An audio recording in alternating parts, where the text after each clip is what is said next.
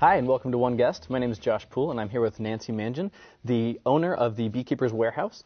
We're here to talk about urban beekeeping. I'm the urban bee gal. The urban bee gal. So, Yes. uh, let me ask you first of all when most people hear the word bees, they want to duck and cover and maybe run for a body of water. Do you, The what- Winnie the Pooh syndrome. right? exactly. What, what do you love about bees? Well, that is such a shame. I don't know quite when it started, but we started calling yellow jackets bees because bee is a shorter word to print, and it happened in print. Like bees were doing this, this, and that. And yellow jackets are aggressive. And bees don't go to picnics. I always tell people that because they, they blame bees for picnic behavior, which mm-hmm. is yellow jackets swarming in the in the soft drinks and in the hamburgers. Bees are vegetarians. And yellow jackets are meat eaters. Yellow jackets sting to paralyze their food. Yellow jackets eat bees. Hmm. So when I hear that bees are harassing people, it's it's always so sad for me. If I could do one thing is to tell the public that honeybees are not aggressive and only sting, and they do have one sting to protect their hive, and you will not be stung in a field near clover or in your vegetable garden. But if you are aggressive at their hive, like a bear would be shaking the hive, Yeah. Um, they will come out to defend. And they're female, and they have one defense, and it's to protect their children, And- which I think is awesome. Speaking of the hive, you've brought some really interesting things right here. Can, will you, would you show us all the things that you brought? Yes, this is a, an observation hive, and what I did is I took a slice out of the life of a beehive, a beehive that you would have in your yard to pollinate your garden and to produce honey in your own backyard, would have 10 of these slats.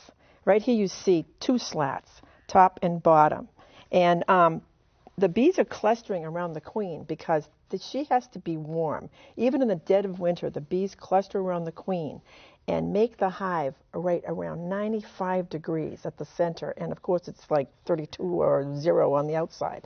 So this cluster of bees is to keep the queen warm. And she actually does not hibernate. They don't hibernate. They move all winter long, buzzing and creating heat by their friction on each other. Now- and they have to keep a ball going, and the bees are protected that way for the winter. And I think I think it's just fascinating because w- when you think about keeping bees, it's you think about the countryside, about people in the Right. middle of nowhere. But you're here in, in the city Right. doing it, right? Is, is Boston a good place to keep bees? It is so amazing, and I've done a lot of promoting of beekeeping in Boston and the surrounding suburbs.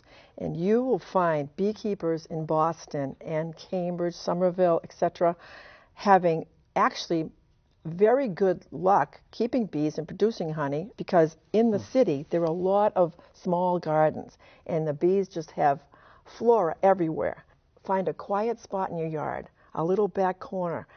I tell people to do stealth. I'm a stealth teacher. You put a tomato plant in front of it. As long as it's a quiet place, it can be on your porch. Yeah. It can be up on, on a condo, third, fourth story. They're on rooftops. And They're amazingly adaptive. There's some bees at the Museum of Science that are on the Is there roof really? up there. Nancy, before we go, Mm-hmm. tell me one thing that most people don't know about bees. Most pe- people don't understand the importance of beekeeping and backyard beekeeping for pollination. The bees pollinate all the colorful things that are on our plate. Without, without bees, which the Europeans brought in the early settlements of Plymouth and Jamestown, they brought bees from Europe. They're not from the Americas. They, they came from Europe and they were brought here for pollination.